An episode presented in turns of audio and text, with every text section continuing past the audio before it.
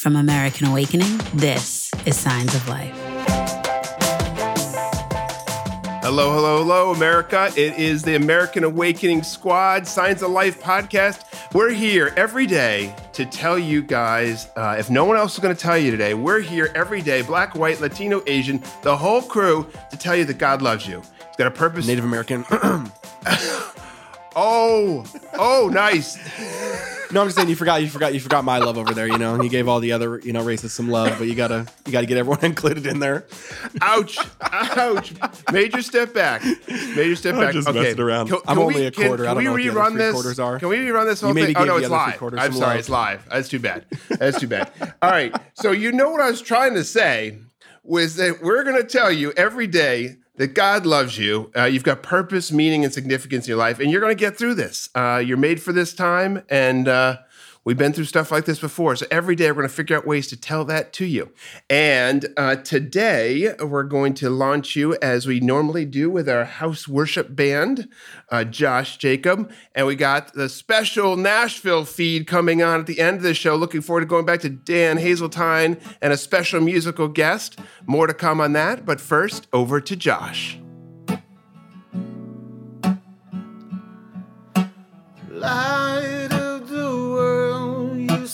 Down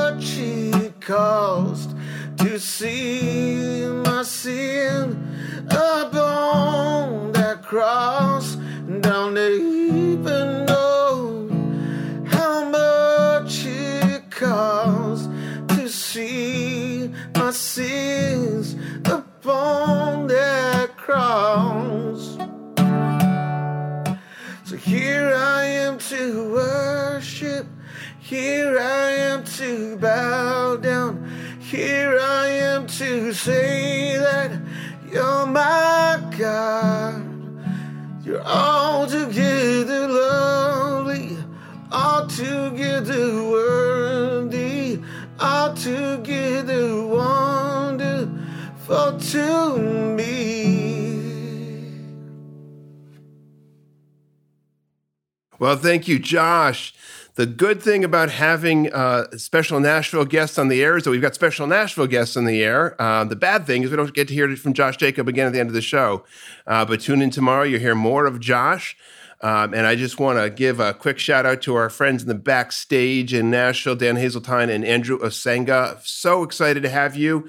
I uh, can't wait to hear from you at the end of the show here. But first, we've got some other important things to bring you. And I'm going to now kick it over to Pastor Joel Searby in Gainesville, Florida. Tell us a thing or two about how we're supposed to look at life today, man. All right. Thanks, John. So, bringing you our daily dose, a little drop of truth and hopefully some hope and light into your day. So, this morning I was speaking with a leader of a, Christian camp uh, in our area, a good friend, and all of their retreats, all of their meetings have been canceled at least through May. Summer camp is very much in question. And there's any small business or business person right now is feeling this same kind of, of anxiety, the same kind of fact of things being canceled and all of these questions about the future. And it's not just small business people, it's all of you who are out there who are servers and hourly workers who have lost your jobs, who have been furloughed, laid off. Man, we are feeling you. And there's this time that just feels like an insurmountable challenge. These organizations and, and individuals trying to figure out how to go forward. And yet, my friend today that I was speaking with was at incredible peace.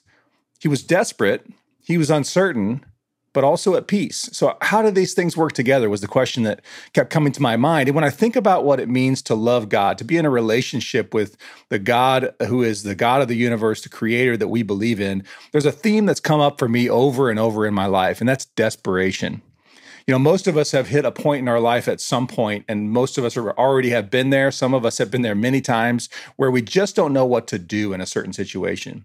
We felt helpless or trapped, defeated, scared. You might feel that way right now. And what we know in moments like that, when we come up against a moment like that, is that we can't get ourselves out of the jam that we're in.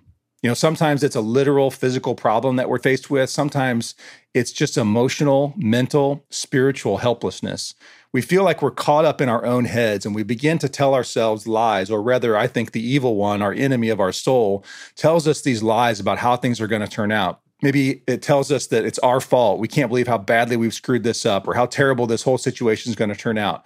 But here's some hope for you today. I've found that if we can muster just enough energy to cry out in desperation in those times, and sometimes even when we can't cry out in desperation, God responds. When we're at our most desperate for God, it's then that He's most near. And in a state of desperation, I found that there's this interesting parallel at work between submission and trying to do it ourselves. You know, when you're desperate, you're basically going to do one of two things. You either start crawling and scratching for every last bit of life that you can get and hold on to the semblance of control that you think you've got, or you surrender and you give up. And you're exhausted and you know there's nothing else you can do. That's the type of desperation that I think I have seen over and over that God uses when we finally admit that we can't do it on our own. Desperate people seek the help of others. And that's a dangerous place to be. That's a vulnerable place to be because the wrong kinds of people can get your attention. The wrong kinds of influences can get your attention. But God brings us to life when we come in desperation to Him. And so I found that in my own life. And I just want to encourage you today that He is a loving, compassionate, kind God who wants an exceeding intimacy and closeness. And there's something crazy about when we are completely desperate, He comes very near to us. And that's my prayer for you today that you would experience the nearness of God in a time of complete desperation. Grace and peace to you, friends. That's your daily dose. Back to you, John. So you're dialing us into a paradox there, which is uh, no, nobody wants to be desperate, right? No, nobody wants to have that bad feeling, and yet what you're saying is if it's if it's leveraged the right way, if it's turned the right way, uh, that we can have our our, our moment of, of greatest nearness to God. One of those mind stretchers, yeah. um, which you, you, sort of know is true, but you kind of hate the fact it's true um, when you're in these moments of desperation. I think, uh, right, but but right. a really really good word there, Joel. Thank you so much. Now we're going to go from Florida over to Maui and our good friend Jeff Bethke. Hello, yeah. Jeff. How's it going, guys? What a jump, right? Florida to Maui, uh, kind of the only two places we can probably go outside in this time of day, you know, and it's 80 degrees outside. Loving it and grateful. Um, hope you guys are doing well today. Something to chew on. Uh, and I, I, think this is interesting because this will connect actually what Joel is talking about. And I love how, how uh, God works like that. And this is me thinking about the pertinence right now of everyone around the conversation of work, right? We're all kind of displaced in regards to work, having to ask bigger questions than we tend to have to a- ask in work. And there was an article I read last year, actually, in the Atlantic. It was one of my favorite articles of the year. Um, I believe it was called "The Religion of Workism" by Derek Thompson. Fascinating article. Some of the stuff I'm going to reference will be from that. So if you want to go read the whole thing, just Google it. it should come up first but I think it's more pertinent now than it even was then. And what he talks about is how in America and in the West, we've made this religion and kind of carved our identities out of our work more than we ever have in the past. And I talk about this in one of my books too. There was this economist, John Keynes, in 1930, and he actually wrote this entire essay called The Economic Possibilities of Our Grandchildren. And the whole argument of the essay was that because of labor saving devices, time saving devices, because of innovation and technology and the Industrial Revolution, this is in 1930, by the way, we're going to have so much free time on our hands that we it'll be absurd to work more than 15 hours per week because we'll have so much time, so many things we've invented that have helped us or saved us. Now, uh, we just die laughing, right? Because how's that going for us? Almost 100 years later, is 15 hour work week our peak? I would say probably not. And this started us down a path of where this this kind of this bait and switch, where we think that all of these things are going to save us time when actually they kind of suck more time from us. A phone would be a good example of that now. It's supposed to give us more access to answer emails and do things faster and get rid of them faster, when in regards now it does the opposite. And the core argument of Derek Thompson's article, which I love, is this, this line he says, where he goes, The real big problem is we made work about identity, not production. And he said, In the past, for all of human history, kind of before 1950, work was about making things, and now work is about making us. For us, work has taken the place it should not in regards to identity formation. Now, it's part of our identity, right, in regards to who we are and what we do as our vocation, but it is not the truest thing about us. It is not who we are. And so, my encouragement today is might we lean into the uncomfortableness of that question right now? I think this moment is asking us to do that. We believe work is about making us. And so, a lot of us, while it might be devastating in regards to what crisis and moment we're in with our job, it shouldn't be a crisis of identity. Um, and if it is, then let this be a season where we ask hard questions, understand the truth that our truth and our identity is that we're children of God, right? It's not based on what we produce, but it's based on the relationship and the love of God that He gives us and He sends us. And it's exactly like what Joel said. I think of this analogy with what he said of the desperation. I think it was Watchman Nee, one of my favorite authors, who talks about this example of a, a lifeguarding school, right? I think he was kind of talking to a lifeguard friend, and this lifeguard friend said, when someone's drowning, he said they're trained to not really try to fully save them until the minute they surrender and actually start going under. He goes, Because if I try to save that person while they're just going crazy, I get drug under too and I can't save them. But you get really close and you wait and you wait and you wait. And the minute that they actually surrender, boom, they're saved, drag them to shore, right? Um, and to me, I think that's a beautiful picture of same thing with our surrender to the Lord right now in this moment of man, He's waiting for us to just give up. And that's actually when saving power comes in. And if we believe that, it'll change things. And so that's my thought for today and something to chew on. So Joel brought us the idea that desperation will lead us to our, our truest self. And and you're you're giving us a variation on that theme, Jeff, which is awesome. And and I think what I take out of it is this idea that if we let ourselves be formed, um, you know, by by the truest factors, truest forces, then we won't ultimately have a crisis of identity. We, we know who we actually are. But but you're just right. So many of us, you know, hand up here uh, for myself, volunteering first and foremost for for the fact that I I know I way too much uh, you know forge my identity and what I'm doing all the time. And and so what's great word about this, as far as I'm concerned, is the fact that if we allow it to, this crunch time of the next few months, and it's going to be months, guys, it's not going to be weeks, it's going to be months. This crunch time the next few months will help us to settle back in the, our truest identities again. That's such a great word, uh, Jeff. Thank you so much for that, man. I really appreciate it.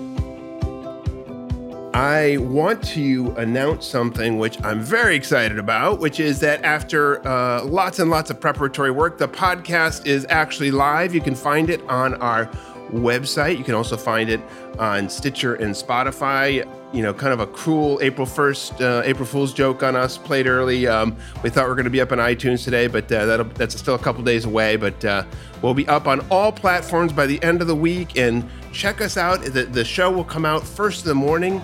Actually, gets posted overnight, but you can hear it first in the morning if you can't find it in this format. Um, and we want to be the people, um, as I said at the outset, we want to be the people every day telling you, if no one else is going to tell you, you got purpose, you got identity. As Jeff told you, as Joel told you, as I'm telling you, um, you're made for this, you're made to overcome this, uh, and God loves you, God's got your back. So every day on the pod or on live stream, come check us out. All right, now we're going to kick this over to the, the home team in, in Boston, taking it away from the road uh, to Calvin and Marissa to a segment we get to daily called Wow. So that's happening. before I kick it over to you, Calvin, I got a, one I want to hit. I want to hit it regularly here for for uh, for those that folks that are in business, even in your own business, sole proprietor, uh, independent contractor, uh, small businessman. You know, one of the things we didn't hit was that the CARES Act of last week. You know, gives you relief to help pay your payroll and rent and all of that in this time. So I'm going to just bring it up all the time for the next few days to few weeks because if you haven't heard about it yet, tell your friends. Make sure you know there is uh, government uh, support for you and your small businesses, even if it's a one person business. So so we'll, we'll, we'll keep talking about that. Just want to make sure I'm, I'm giving the uh, sounding the alarm bell on that one for you. Calvin, over to you, friend. John, thank you for that. For everyone, what is up? As you know, we're coming at you with some headlines just to remind you of not only the good that we can find in the world right now, but also some of the real. So, to start off, we have Facebook. Facebook has invested $100 million in news reporting uh, during the COVID 19 crisis, including 25 million for emergency relief funds for local news uh, via the Facebook Journalism Project, and then 75 million in marketing spending for news organizations globally. One Facebook post said that, and while almost all businesses are facing adverse financial effects from the crisis, we recognize we're in a more privileged position than most, and we want to help. I think we all understand the importance of journalism, especially local journalism, as a means of community and communication. And I think for all of us, a connection to something bigger. So, Facebook, thank you guys. Um, in other news, we have Delta Airlines and JetBlue, love JetBlue, are stepping up to offer free flights for medical professionals traveling to where they're needed most. So Delta is coordinating free round trip flights, which is big deal, and um, for qualified personnel to travel to Georgia, Louisiana, and Michigan. JetBlue is actually sending healthcare workers uh, and desperately needed supplies to areas that have been hit the worst, such as New York. So, for all these flights, they'll begin in April and can be reserved up to three days in advance. For any medical volunteers interested in the opportunity, uh, we encourage you to find more information on Delta's website. Um, so for Facebook, Delta, and JetBlue, I think it's great to see that there are more and more of us coming together to, to play our part. We may not all be able to offer the same thing, but but there is something we all can do. And so we thank you guys. And then for this next story, we actually might have to dig a little bit deeper to find what is good. Amazon, Instacart, Whole Foods, and um, other frontline workers are crying out for relief. Uh, Monday, Instacart workers stayed off the job in protest of demanding greater pay and better access to paid leave and uh, disinfectants. Amazon warehouse workers actually stayed at home for similar reasons, and Whole Foods marketing employees um, they staged a sick out, which is interesting, a sick out in protest of what they saw as inadequate safety measures and insufficient pay for the risks that they're confronting one worker, Vanessa, uh, who works for Instacart in Silicon Valley, said the workers are touching every single thing that a customer receives in their order. If we get sick, invariably, that means they're going to get sick too. This activism from the workers have inspired many people, but one particular person inspired is uh, Chris King, who's an activist in uh, Louisville, Kentucky, and uh, he actually helped the coworkers submit a list of demands to the company, um, including hazard pay. He said that it made us feel like we actually have the power to do something like that. I think the activist in me is really excited um, to see the empowerment of these workers, but I think if we're willing to look a little bit deeper, there is evidence of life to be found. Um, corona, like any other dramatic shift, in our external norms uh, causes us to reconsider the many things that we can often overlook. And perhaps in this moment, in this particular story, it's uh, there's a vitally important question of who we're really supposed to be, who we can be. What does it look like to be together? Um, whether that's between a leadership and their employees in an organization, or perhaps even in our families. So, with that little teaser, I'm going to pitch it back over to John and Marissa to introduce our discussion question of the day.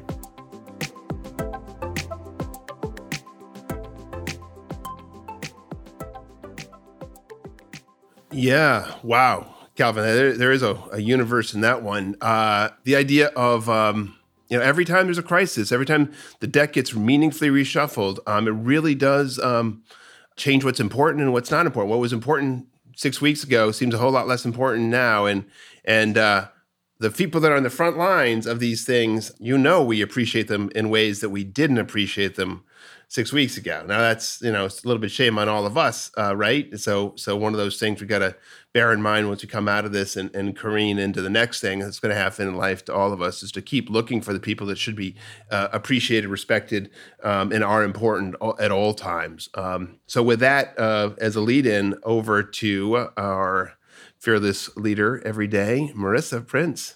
Hey everyone. Yeah, that that story Calvin is really great and it really does highlight an element of one of our discussion questions today. Again, we all know where we are, social distancing. We are far away from family and friends and we're inside and we're trying to keep it together while we're on our own. But I think we know, at least if we can remember before corona, that basically, you know, you could be in close physical proximity with people and still feel like they weren't really there or you know you weren't there with them. You can you can be next to someone but still not really be with someone.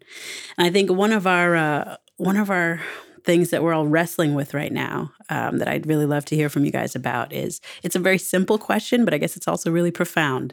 What does it really mean really to truly and authentically be with someone to be with another person. Is it really possible for us to be with people in this moment, or is physical proximity a necessity to being with someone? Thoughts, guys? Hmm. That yeah, one's that's a big one, guys. That one's beyond my pay grade. Um, so, so I'm going to kick it over to the smart guys, Jeff and Joel. I'll jump in. You know, I uh, I've actually read a good bit of science on this one. One of my favorite authors on this topic is Kurt Thompson. You can check mm. him out if you're interested. He talks a lot about embodiment and and the science and the brain science behind everything from like the proximity that Marissa's talking about to like the length of a hug. Apparently, seven second hugs are a lot better than three second hugs in terms of the actual health benefits. And so there's things like that, these physical things that that I think uh, are really important. And, and I don't have an answer but i know that for me like i'm feeling that and and so there's the physical side and then there's like the the full emotional spiritual presence which i think we can still do and that's about like really listening really dialing in not being distracted. I mean right now at, when everything's going to zoom like how hard is it for me to like actually dial in and stay focused on what's going on? I can just you know grab my thing do this do that not really pay attention. So those are the two thoughts i have is like attentiveness is one thing we can give even when we're not physically present. But the physically present thing, man, it's hard. I don't know the answer and I'm, I miss it. I miss it. Well, yeah, I was just going to say it's interesting. I mean, we've covered a lot of stories, even in the short period of time on the show.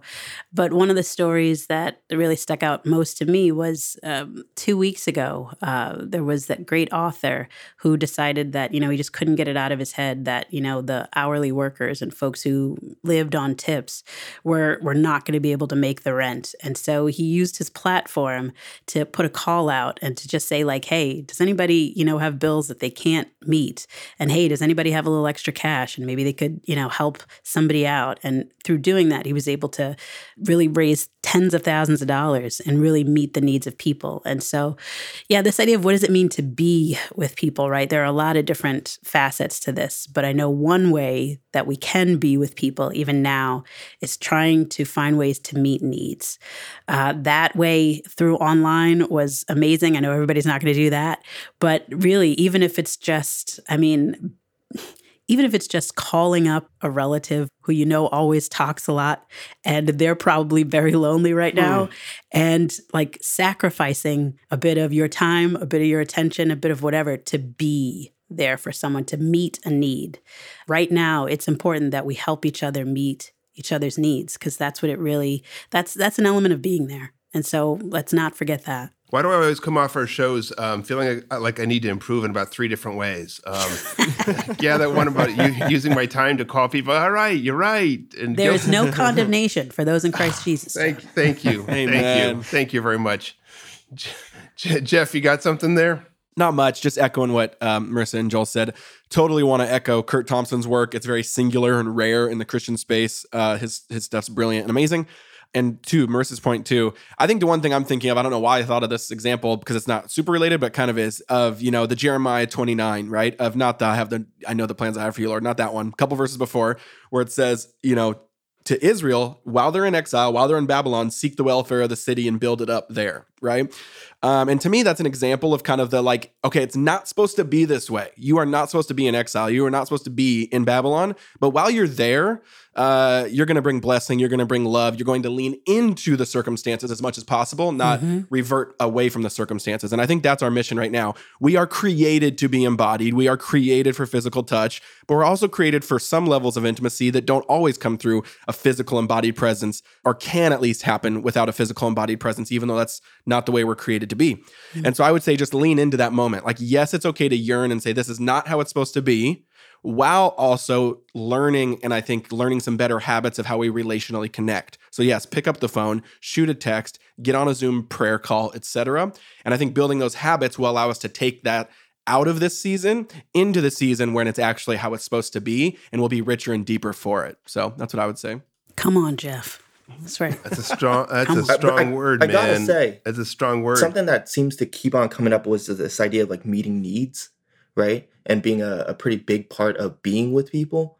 But doesn't, you know, and perhaps this shifts the conversation slightly, but like, is that also a, a sensitivity to to what people need? Aren't our needs, couldn't they be slightly different? For example, that that grandma example, right, that you gave Marissa, to the grandma that that perhaps talks a little too much and and is feeling lonely at the moment, right? Is is there is there something about balancing also what they need at the moment because because like as joel said that perhaps what they need is a hug at this time with also caring for them in this moment hmm. because because perhaps the hug is not available It's tough.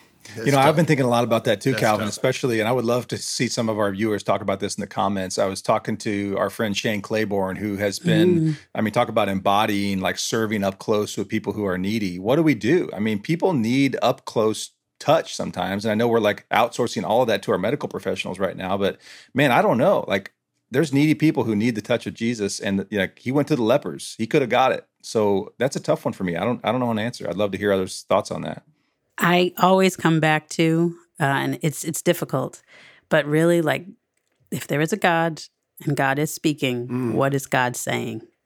Uh, because if God's telling you to go be, you know, again, front line, you're you're you're in you're in a hospital, you're you're you're bandaging people, you're meeting the need. That's part of the call in your life. Yes, this is your hour.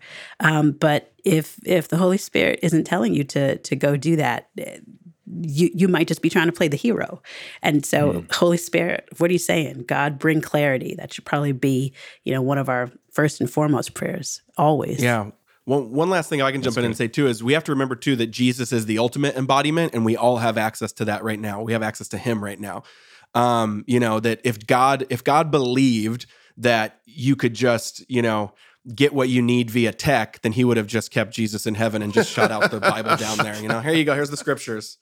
But he didn't. He said the full way to actually become fully human is for me, God Himself, to put on flesh, embody Himself. So I think that's really important that that example is very clear and forever sanctified and made that moment holy, that putting on flesh and embodying yourself is holy and sacred. And even in this moment where we can't have embodied relationships, Jesus is embodied to us through the power of the Holy Spirit. That's powerful and I think can sustain us through.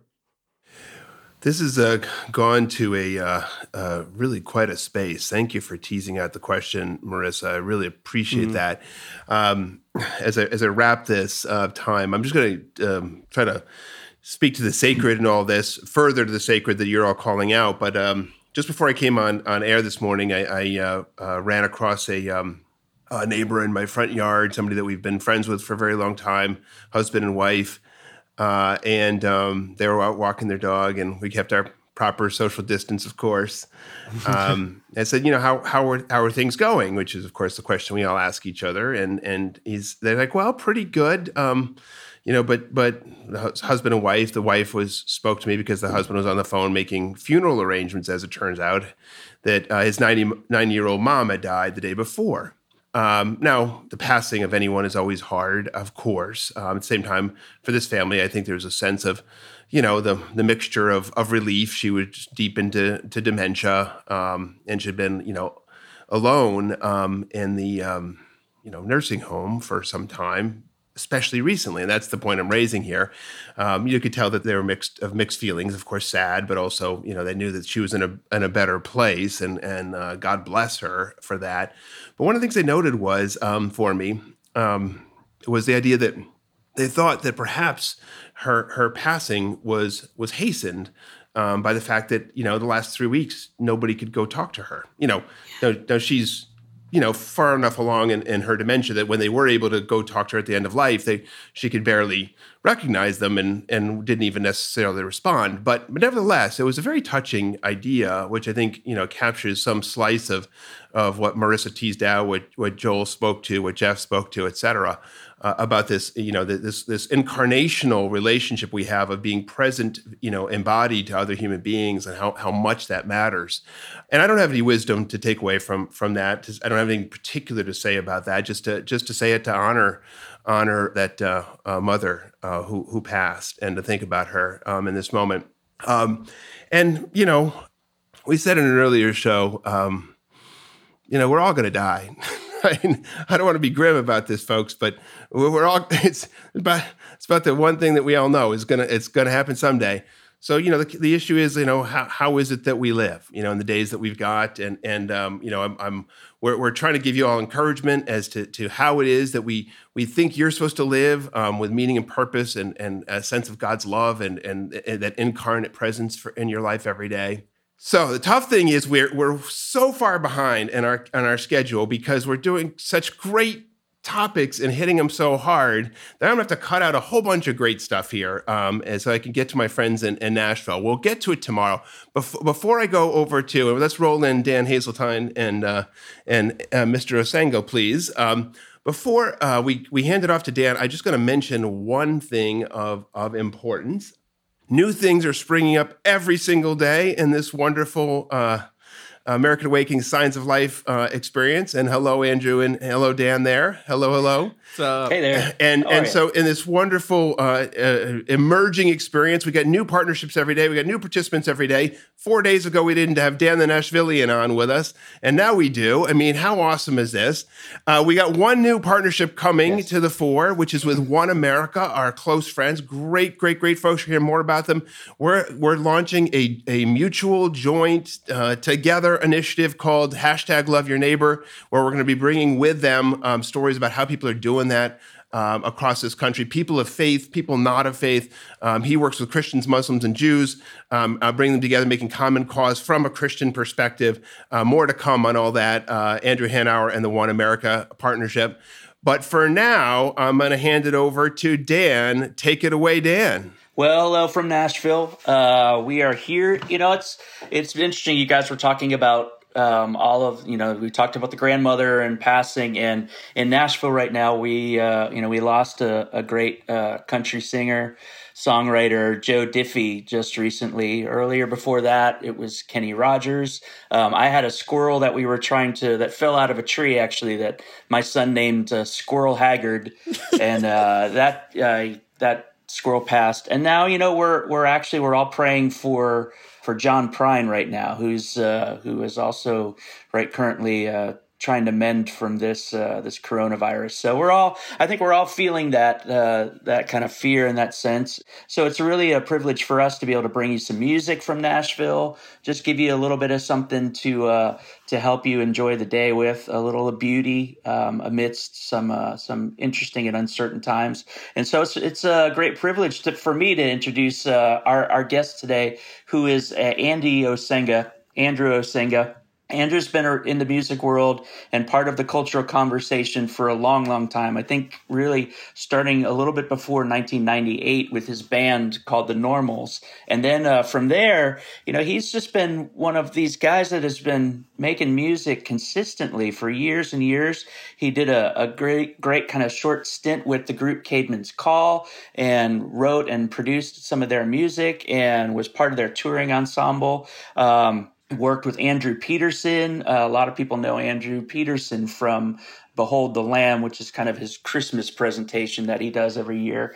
And then uh, he's done some, you know, re- revisiting some old hymns through the Indelible Grace movement. And then as a solo artist, Andy has just created, I, I think when I was counting, I think there was nine albums nine solo albums and four EPs.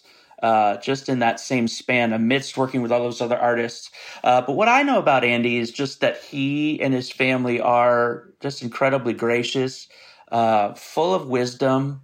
Uh, they love supporting great work across and around the world. And uh, Andy is just a super talented musician, songwriter, communicator.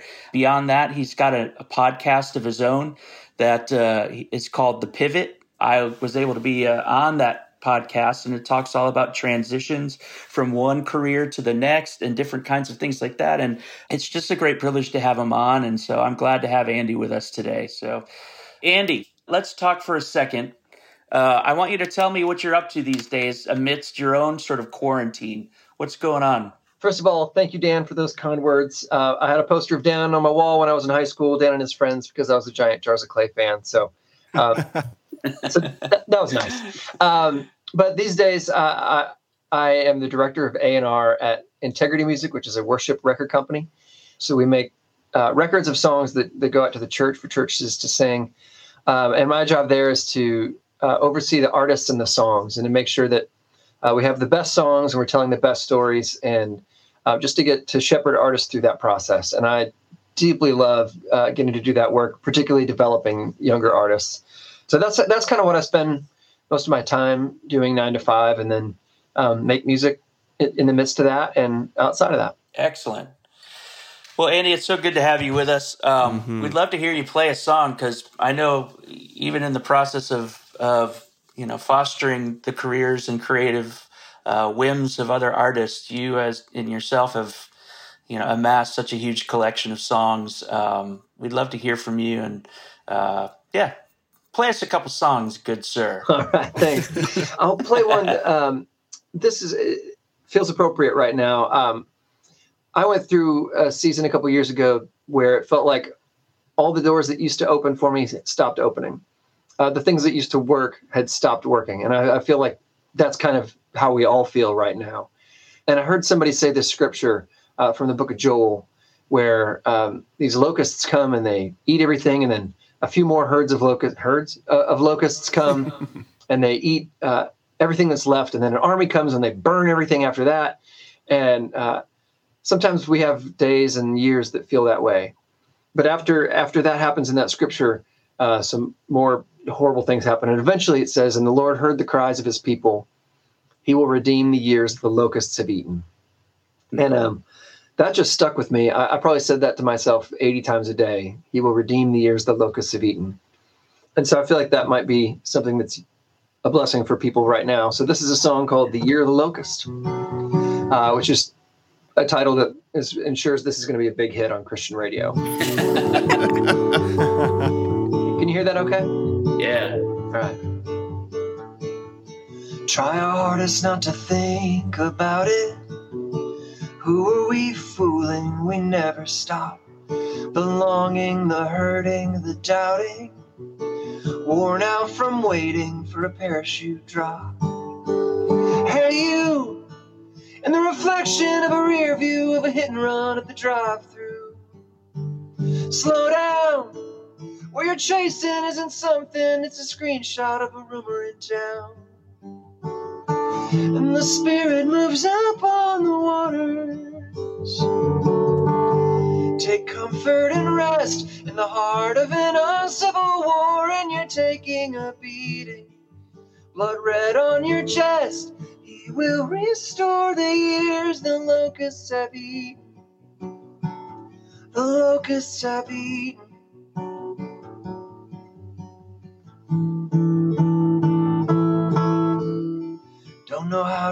Talk about it. We smile over coffee and turn to go. Too worn down to reach out to another. Too dried up to tend the ground where we need to grow. Our plans are lost key to a hotel where we checked out to go find ourselves. And it's time and it always was, and it will again, but we'll never be who we were back then. When the Spirit moved up on the waters, take comfort and rest when the heart is in uncivil war and you're taking a beating. Blood red on your chest, he will restore the years the locusts have eaten. The locusts have eaten. We're aching for Eden.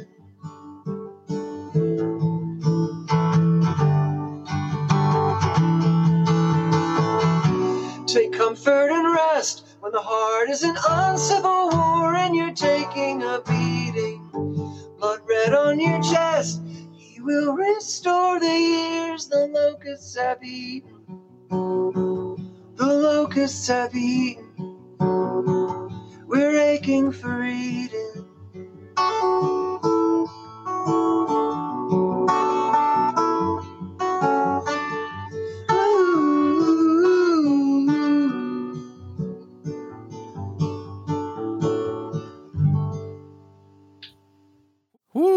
Whew. That's good. Yeah. Amen. All right. That's awesome. Thanks for that one. Yeah, wonderful. So, uh, you, Andy, you got a, a good family, bunch of kids. You guys hanging out okay? Are you things uh, things crazy or are uh, okay? Yeah, we're doing all right. We're just um, I uh, I work out of a space called the Art House, which is Charlie Peacock's Oh, good. studio. Yeah, yeah. Um, so thankfully, I have a room I can go to that's not in my little house. nice. Uh, Great. you like time to play one more or no? We, we would love to have you play one more song. Oh, yeah. You got one for us? Oh, yeah. yeah. Speaking of of my children, um, I, I'm gonna grab a different guitar. I didn't know you were a Charlie Peacock uh, part of that uh, that tribe, but Charlie's a dear dear old friend, so It's awesome, isn't he? he is special man. So yeah, so this space I'm in right now, this was his old office. It's been retreated to be a studio. So I get to work out of here, which is uh, daunting Inspiring. to say the Yeah. least. Um, but yeah, so I had this realization a few years ago that that whether or not anybody listens to my music now or uh, in the future, um, my children will. I have three daughters, and my daughters will at some point probably spend some time with the work that I've done because I, I feel like they're that's how they're going to get to know some more about who I was and who they are. And and that changed how I approached making music and really anything that I put out into the world because they are going to find these things. And it, it, gave me this understanding that any work that I do, I feel like these songs I write, that they're like messages in bottles floating out there for my children. And so it's inspired me to try to write things that will encourage them years later uh, if I'm not in the room, they don't live in my house anymore. So th- this is one uh, that's specifically written for that, and it's uh, yeah, it's called Beautiful Places.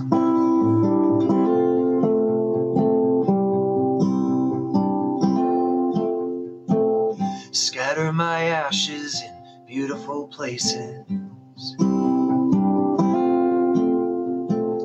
Offer the blue skies the glory of your faces.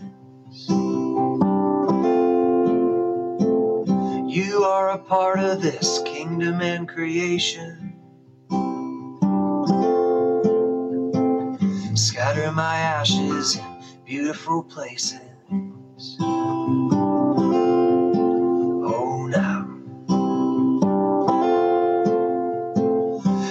Seattle, don't forget your passport. Go hiking around Vancouver, then take a car and drive north. Get there early for the ferry, Horseshoe Bay to Langdale. It's 85 kilometers to Egmont. I'm sure someone will meet you there. Oh,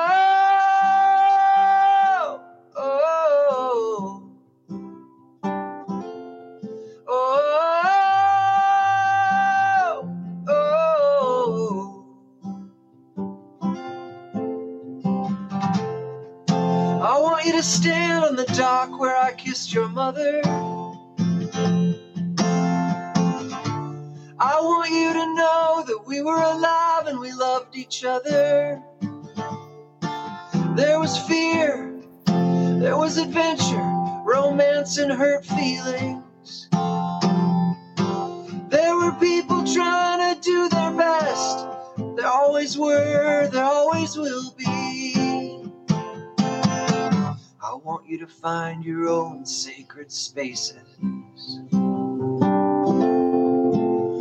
Where you go when you need to remember what truth and freedom and grace is. So grab some life insurance money, call your sisters and cross things off the list. Scatter my ashes in beautiful places.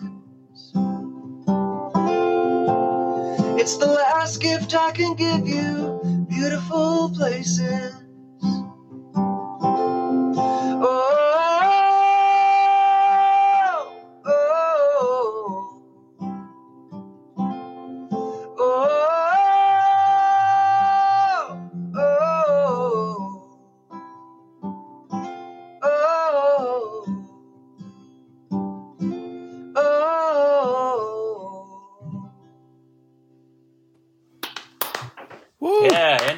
Andy Osenga. So good. right. Thank you, Andy. Thanks so much for being a part of the show with us. Love that. Yes. Whew. Wow. All right. I guess we'll kick it back to you guys up in the great north. Mm-hmm. And uh, yeah, Let's keep Good to be this with you all. Let's keep this Boston Nashville connection alive. Um, Yes. Andy, thank you so much for being with us. you. Hon- Yes. Honored. Um, that those were both uh, haunting, beautiful, touching.